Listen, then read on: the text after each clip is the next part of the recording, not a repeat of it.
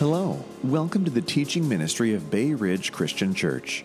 This teaching is from the series Sola. This series covers the five pivotal ideas of the Protestant Reformation grace alone, faith alone, scripture alone, Christ alone, glory to God alone. These ideas lie at the heart of the true Christian faith and are as foundational today as they were 500 years ago. We are continuing on in our series this morning of the five solas. Uh, I'm going to try to step into Brett's shoes just a little bit here, uh, uh, do something that I think Brett is very fitted to do, and I am very not fitted to do. So I ask that you bear with me. And, and my sincere hope is that through this series, uh, we would be encouraged we would see the work of God congealed down, made more succinct in a way that encourages us in our faith, in the way that we hold to the faith, in the way that we proclaim that faith, and passed on both to the next generation of our children as well as the next generation of believers as God brings in the harvest.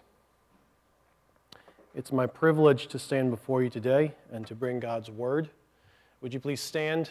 Um, Bobby Bell is going to lead us in the reading of our text this morning. The message this morning is entitled Sola, Solus Christus. We are saved by Christ alone. Our text is going to be Romans 3, verses 23 through 26. Bobby, thank you. For all have sinned and fall short of the glory of God. Hold on, Bobby. I'd like us all to read this together, please. Bobby, thank you. For all have sinned and fall short of the glory of God, and are justified freely by His grace through the redemption that came by Christ Jesus. God presented Him as a sacrifice of atonement through faith in His blood. He did this to demonstrate His justice, because in His forbearance He had left the sins committed beforehand unpunished. He did it to demonstrate his justice at the present time, so as to be just and the one who justifies those who have faith in Jesus. Father, your servant Paul indicts all of humanity in the book of Romans. He says that we are under your curse of anger, we are under your curse of judgment because we have sinned against you. And he presents to us in one of the most glorious ways in all of history Christ our Savior. Father, it is my prayer this morning that we would see Christ your Son, our Savior, our high priest, magnified, glorified, sitting at the right hand of God in power for our sake. And the Father, as we see your Son in your word, as we see you more clearly, Lord, may we be changed to more closely represent Christ in the world where you've placed us. In his name I pray. Amen. You can be seated. Thank you very much. I'm going to date myself here a little bit. Uh, when I was growing up, there was a cartoon called Animaniacs. And I used to watch it, and they had this bit called Good, Good Idea, Bad Idea. And a Good Idea, Bad Idea, they would have two things first a good idea and then a bad idea. And the point was to show just how small differences, small distinctions can have a big impact. And so, uh, as going through and looking at some of these videos, uh, I was thinking about the message this morning, and a couple of them that came to mind were good idea, take a big breath before jumping into a pool. Bad idea, take a big breath after jumping into a pool. Good idea, feeding stray kittens in the park. Bad idea, feeding stray kittens to, in a park to a bear. Small differences can have major consequences. And this is really what was vexing Luther. Uh, as, as Luther was looking at indulgences specifically, he was grieved by the practice. He was grieved by the statement from the church and the, the weight that it was putting onto the members of the church in his community and around the world by extent, that by paying for this indulgence, justification could be procured. Paul was not, I'm sorry, not Paul, Luther. Luther was not, this is like uh, that old British philosopher theologian that Brett was talking about, Josephus. Luther was not saying that justification was not necessary. Luther knew that justification was very necessary, but there was a very fine distinction between how justification was brought about. That's what we're going to look at this morning. So, this morning, uh, our first point here is we're going to look briefly at our text here, and we're going to look at guilt, atonement, and reconciliation. We're going to go from there, and we're going to look at why solus Christus is necessary. We're then going to look at why solus Christus is necessary in our day, and then we're going to come to the Lord's table. So, guilt, atonement, and reconciliation. Our fundamental problem is that our sin is nothing short of criminal guilt before God. We, go ahead. There's a couple things that we need to take away from this. Number one, we are responsible for our own guilt. And it's, it's, all of us that fit into this category. All have sinned. But I'll point out two things from the Greek, and this will be heady for just a moment, and we'll bring it back down to real life. In the Greek, this for all have sinned, this have sinned sounds like us, to, like, it sounds to us like a past perfect statement. It's not. In the Greek, it's an aorist. It's a present with continuous action. For all have sinned, what Paul is saying there is we are all continuously sinning. And then when he says, and have fallen or do fall short of the glory of God, that do fall short is, uh, what is that? It's actually a present middle voice. Now, the reason that I'm pointing this out is because the middle voice we have in English, I threw the ball or I threw the ball to me. We can have a first person, or we can have a. Uh, I'm missing my terms. Anyway, the point is there's a, a way in the Greek to say that we do something to ourselves, it's called the middle voice.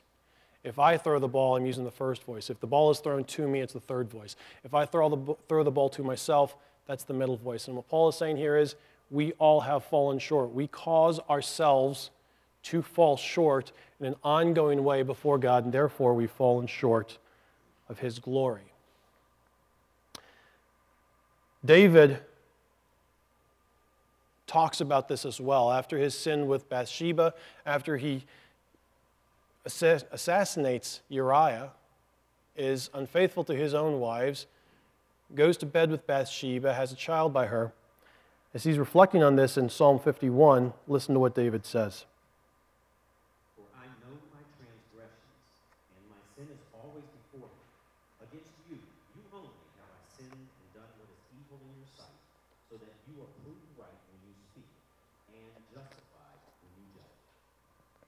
First of all, and I won't go into this at all except to say this listen to the parallelism there between you'll be justified and proved right when you judge, and Paul's saying so that he can be justified and the one who just so he so God will be proven just and the justifier of all who believe in him. Take that away and think on it for a while. What's David say here? David says here, number one, every action, every sin that we commit towards another person is ultimately and finally a sin against God alone. Our fundamental problem is not that we have little sins that go on. Our fundamental problem is that every sin that I commit to my wife, to my children, to my neighbor, to the stranger who passes me on the street is ultimately at its most significant point a sin against God. David says, To you, against you, and you alone, Lord, have I sinned. He committed adultery. He assassinated a guy who was faithful to him. He lied about it, he covered it up, but he says, that's not the point. The point is, I sinned against God alone. So the result of our guilt is uh, that we have two things that happen. Number one, we are guilty before God, and number two, we are alienated from God. Guilty before God, alienated from God. As a result, we need two things. We need a blood sacrifice to cleanse our guilt. We'll talk about that in a minute and we need a mediator to bring us back from alienation with God. That's what causes our justification. So when we look at solus Christus, why is Christ alone important? Because unless Christ's atoning sacrifice is both sufficient and exclusive, we have no grounds for our righteousness. There is no grounds for justification unless Christ's sacrifice atoned for our sins completely, and is the only way that sins may be atoned for.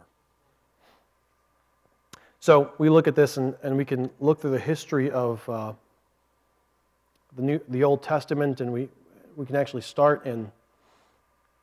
Do I want to start here? You know, for the sake of time, we'll skip this. I'll simply put a note in it and say this. When we look from Adam to Moses to David, what we see is that the sin caused separation. Blood was necessary. In Adam's case, it was the animal that was killed to provide the clothing. In Moses' case, it was the lamb, the Passover lamb. And because of that, there was also a mediator that was necessary. The mediator in, in Adam's case was God himself. He said, I'm promising you there's going to be a seed. In Moses' case, Moses was the mediator. He stood there between God and man, and he spoke to both on each other's behalf. He brought a case to God saying, Don't judge these people. And he went back to the people and said, Obey God. He spoke for both to both. That's what a mediator is fundamentally. And then we get to David, David also was alienated. He tells us in that same proverb, he says, Lord, don't take your spirit from me. Don't cast me out of your presence. That's the alienation that comes. And there was also a blood sacrifice that was necessary to atone for David's sin. Don't make the mistake of thinking that it was the death of his son. Don't make that mistake. When Paul says that God covered over the sins that were previously committed so that he would be proved just and the justifier of those who believe, the one who brought the blood sacrifice that atoned for David's sin was David's grandson a thousand years later. That's what this means. So, why is Solus Christus important?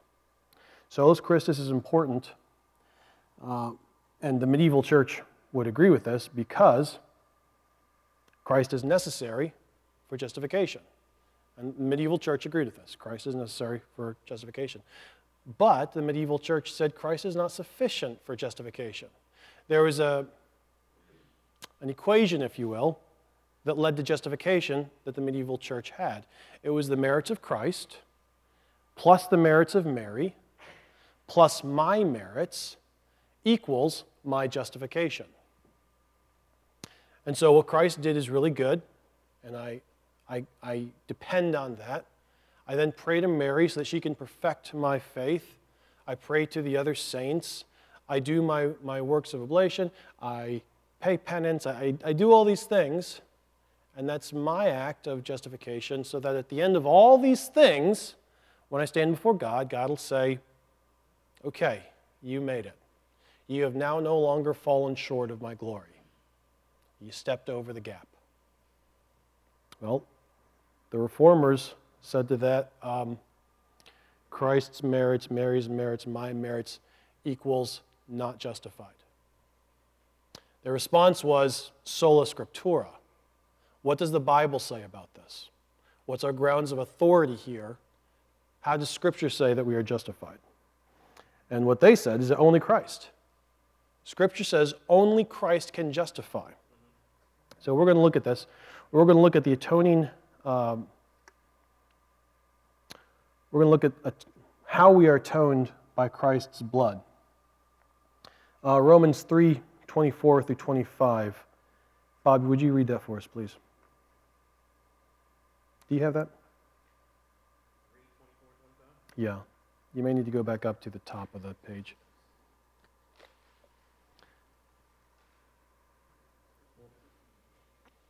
All have sinned and fall short of the glory of God, and are justified freely by his grace through the redemption that came by Christ Jesus.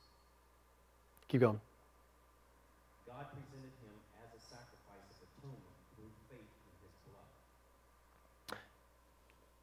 God presented Christ as an atonement through his blood. This is the answer, Paul says, to our sin problem. God presents Christ as an atoning sacrifice, presents him through his blood. Um, there's a, I'm going to go through these quickly. Bobby's getting ready here. We're going to kind of go through these as quickly as we can. But it is uh, without the blood of Christ, it is impossible for our guilt to be atoned for. You're going to see these hopefully up on the screen here. We'll look at Hebrews 9.22 for this. I would encourage you to write these down and go back and meditate on these later. Without the shedding of blood, there is no forgiveness of sins.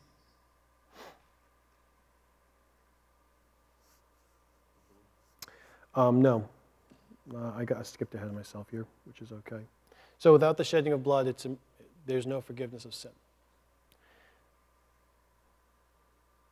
The reformers looked at this and they said, Scripture says, the shedding of blood, all these sacrificial system that's in place, the blood that's been shed for several thousands of years by the priests who mediated this covenant between God and his people. This is what was atoning for the guilt of the people. We get to Christ, and Paul says, not only is that not good enough, but that was never good enough. It was necessary for Christ to come and give his own blood so that that guilt would be atoned for. Which is why, even after the animal was killed, so that Adam could be clothed, Christ still needed to become. If it was enough for an animal to be killed, for the blood to be shed for Adam's sin, for Adam's nakedness then to be covered by the skin of that animal, to be clothed in that animal, there would have been no need for God to kick Adam and Eve out of the garden. The reason they were kicked out of the garden is because that sacrifice was not sufficient, even though God was the one himself who performed that very sacrifice on their behalf. It was not sufficient. Only Christ's sacrifice is sufficient. So, removal of our guilt. Hebrews 10 4. Because it is impossible for the blood of bulls and goats to take away sins. Christ's sacrifice was sufficient for our salvation. Hebrews 7 24 and 25. But because Jesus lives forever, he has a permanent priesthood. Therefore, he is able to save completely those who come to God through him, because he always lives to intercede for them. Just remind me real quick. How much is God is Christ able to save them? Someone say it again. Completely. You catch that? Completely. Because Christ lives forever, he is able to save, some of your translations say, to the uttermost, those who come to him. Christ alone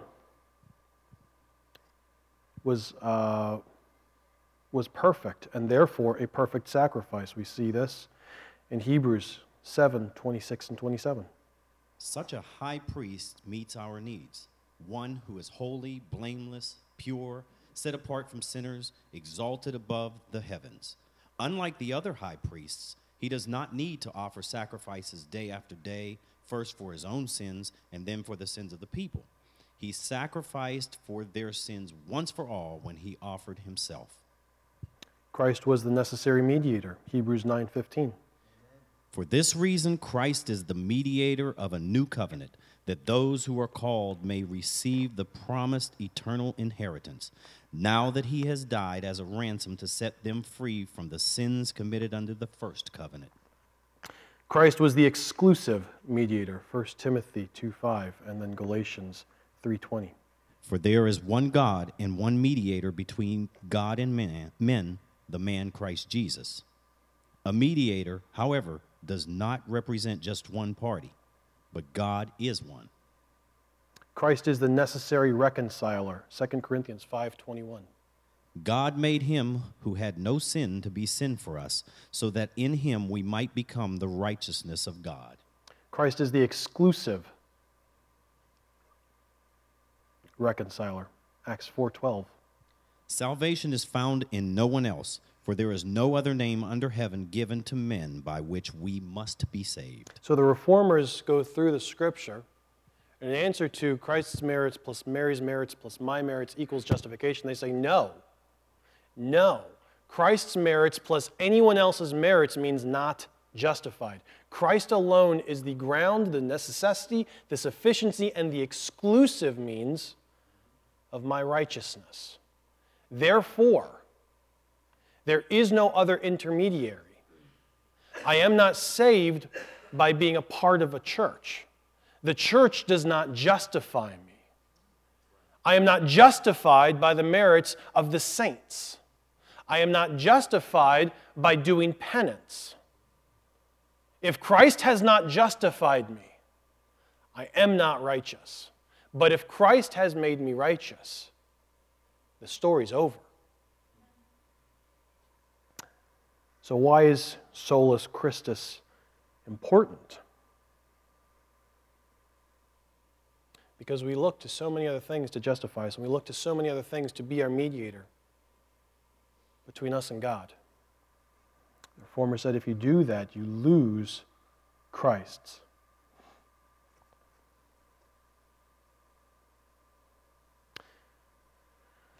Solus Christus means this number one,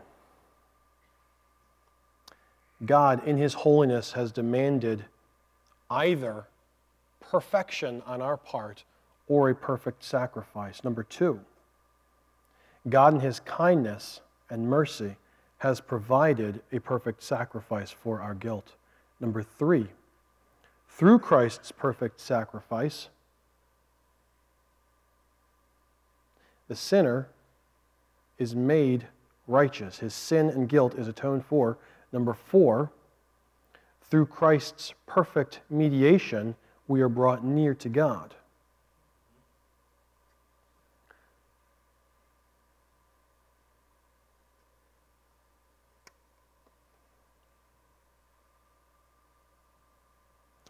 So, why do we have a need for this today?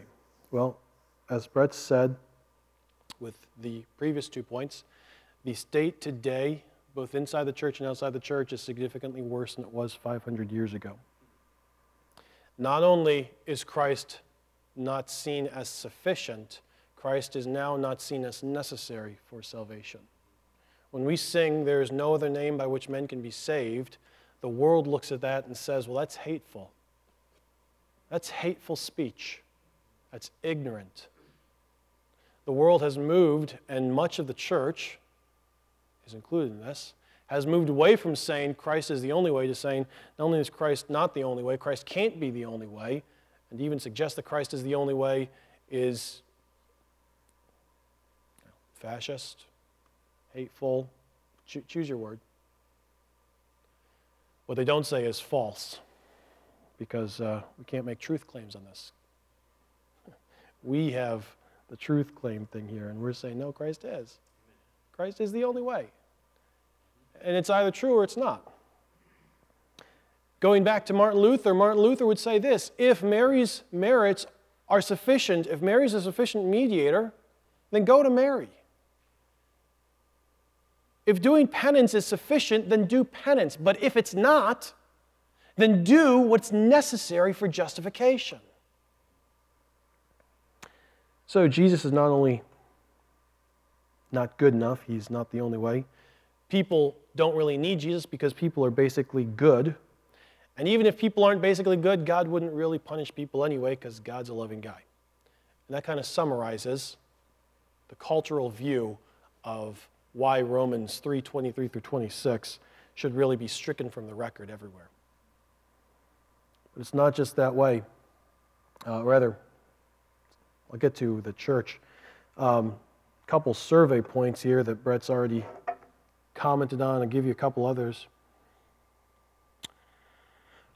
Statement Even the slightest sin deserves damnation. 75 people, 75% of people polled disagree with this. Now, this isn't inside the church, this is society at large. 59% of people strongly disagreed with that statement. Statement There are many ways to go to heaven. 44% of people agree with this. Statement Salvation is found through Jesus Christ alone. 35% of people strongly agree with this. 18% of people somewhat agree. Statement everyone sins at least a little bit, but everyone's basically good. 67% of people agree with us. That's our society. Inside the church, though, inside the evangelical church that claims to stand on Scripture alone, through Christ alone, we wrestle with this. And we live as though Jesus as if his sacrifice was not enough for atonement. Now, why do I say that? Do we walk around saying, you know, Does the average person in Bay Ridge walk around and say, uh, Yes, Jesus died for me, but really, I need to work harder so that God's going to be pleased with me? Well, yeah, sure. The average person probably does. Why? Because we've lived under bad teaching for, for a long time. We, it's, just, it's one of those things that kind of seeps into us that unless we work hard enough, we're not going to be accepted. It's contrary to Scripture, it's contrary to Christ alone, but it's, it's definitely infused us. We've been, you know, there's traditions that we've come out of that are very heavy on guilt that say if you don't, then God won't. If you do, then God might. We live in that. It saturates us, okay. But where does it really come down? Where do we really say Christ's sacrifice wasn't enough? In the way that we respond with forgiveness and love. If Christ's sacrifice is enough to atone for my guilt, but Christ's sacrifice is not atone, enough to atone for your guilt towards me, then Christ's sacrifice was not enough. This is what Jesus said. Jesus talked about this in two places. Um, I don't think I put these texts in there. For, for forgiveness, um, Matthew chapter 18, verses 21 through 35. Jesus tells the parable about the guys who owe money, one to the second servant and the second servant to the king. The king comes to the first servant and says, You owe me, you know, a million dollars. The guy says, I'm sorry, I can't repay it. And the king says, oh, It's okay, I'll forgive it. That man then goes out, finds his friend. The friend owes him five bucks. The guy says, Hey, you owe me five bucks. Pay it to me, or I'm throwing you in the clink. The guy says, I can't. He's, guy number one says, Fine. Has the guy thrown in jail. The servants see this. They go to the king. They tell the king what happened. The king comes back and says, Not only are you stupid, you're wicked. How much did I forgive you? You should have done the same. Why? This is Jesus' words. Because he who's forgiven much loves much. Later, when Jesus is getting ready to be crucified, he's sitting in a particular man's house. A woman comes to him and starts crying and bathing his feet. And Jesus, uh, Simon, the housekeeper says, Do you know who this is? If you knew who this is, you wouldn't let her touch you. And Jesus says, No, you're wrong. I came into your house and you didn't wash my feet. She's been washing my feet with her tears. You didn't offer me oil. She's anointed my feet with oil. She hasn't stopped kissing my feet. Why? Because she's been forgiven much. Therefore, she loves much in Christ's teaching, there's a very strong connection between how much I have been forgiven and the way that I both forgive the debts owed me and the way that I love others. So when I say the evangelical church fails this point, what I'm saying is the evangelical church does not say I need to work harder to earn God's favor. What we do say is you need to work harder when you've wronged me. Yep. And I'll accept you when you can prove that you're sorry enough. Which, if I recall, is not the way Jesus did it. And I'm saying that to myself. I'll move off the heaviness, but let's, all of me, take that to heart. Second uh, area where the church acts as if Christ's atoning is not enough is we act in our evangelism as if Christ's sacrifice is not necessary. We act in our evangelism as if Christ's sacrifice isn't necessary.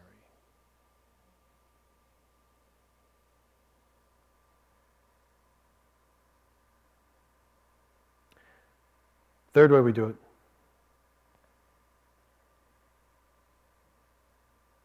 We respond as if our sin is an internal problem.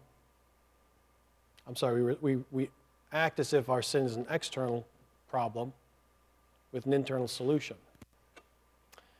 I was going to suggest that we do this. I won't, but I'll tell you what I was going to suggest. I was going to suggest that everyone here reach out their right hand, find the ear of the person next to them, and start flicking it.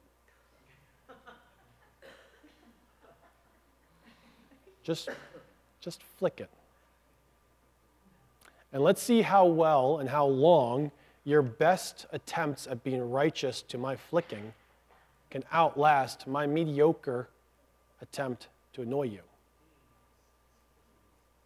My half hearted bad is stronger than your best effort at good. Your problem is not external, our problem is internal and we need an external solution. And so we come to the table of Christ alone. This is a table of remembrance where we remember how great our sin was, how perfect Christ's life was, how sufficient his sacrifice was, how completely atoned for our sins were, how forgiven our guilt is. And as a result, how great our joy is having been become partakers.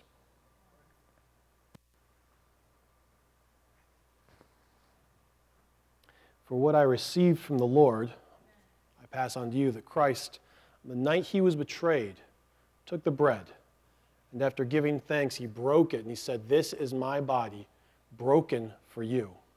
Do this in remembrance of me. In the same way, after dinner, he took the cup, pouring out, he said, This cup is the cup of the new covenant, which is made in my blood for the forgiveness of your sins. Do this in remembrance of me. For as often as you eat this bread, you drink this cup, you proclaim the Lord's death until he comes. Lord Jesus, we come to your table not having any right to be here, knowing that you have purchased our position at this table. You, because of your sacrifice and your sacrifice alone, have made us the invited guests of honor at this table. Lord, we recognize that our sin is great. We recognize that our problem is internal.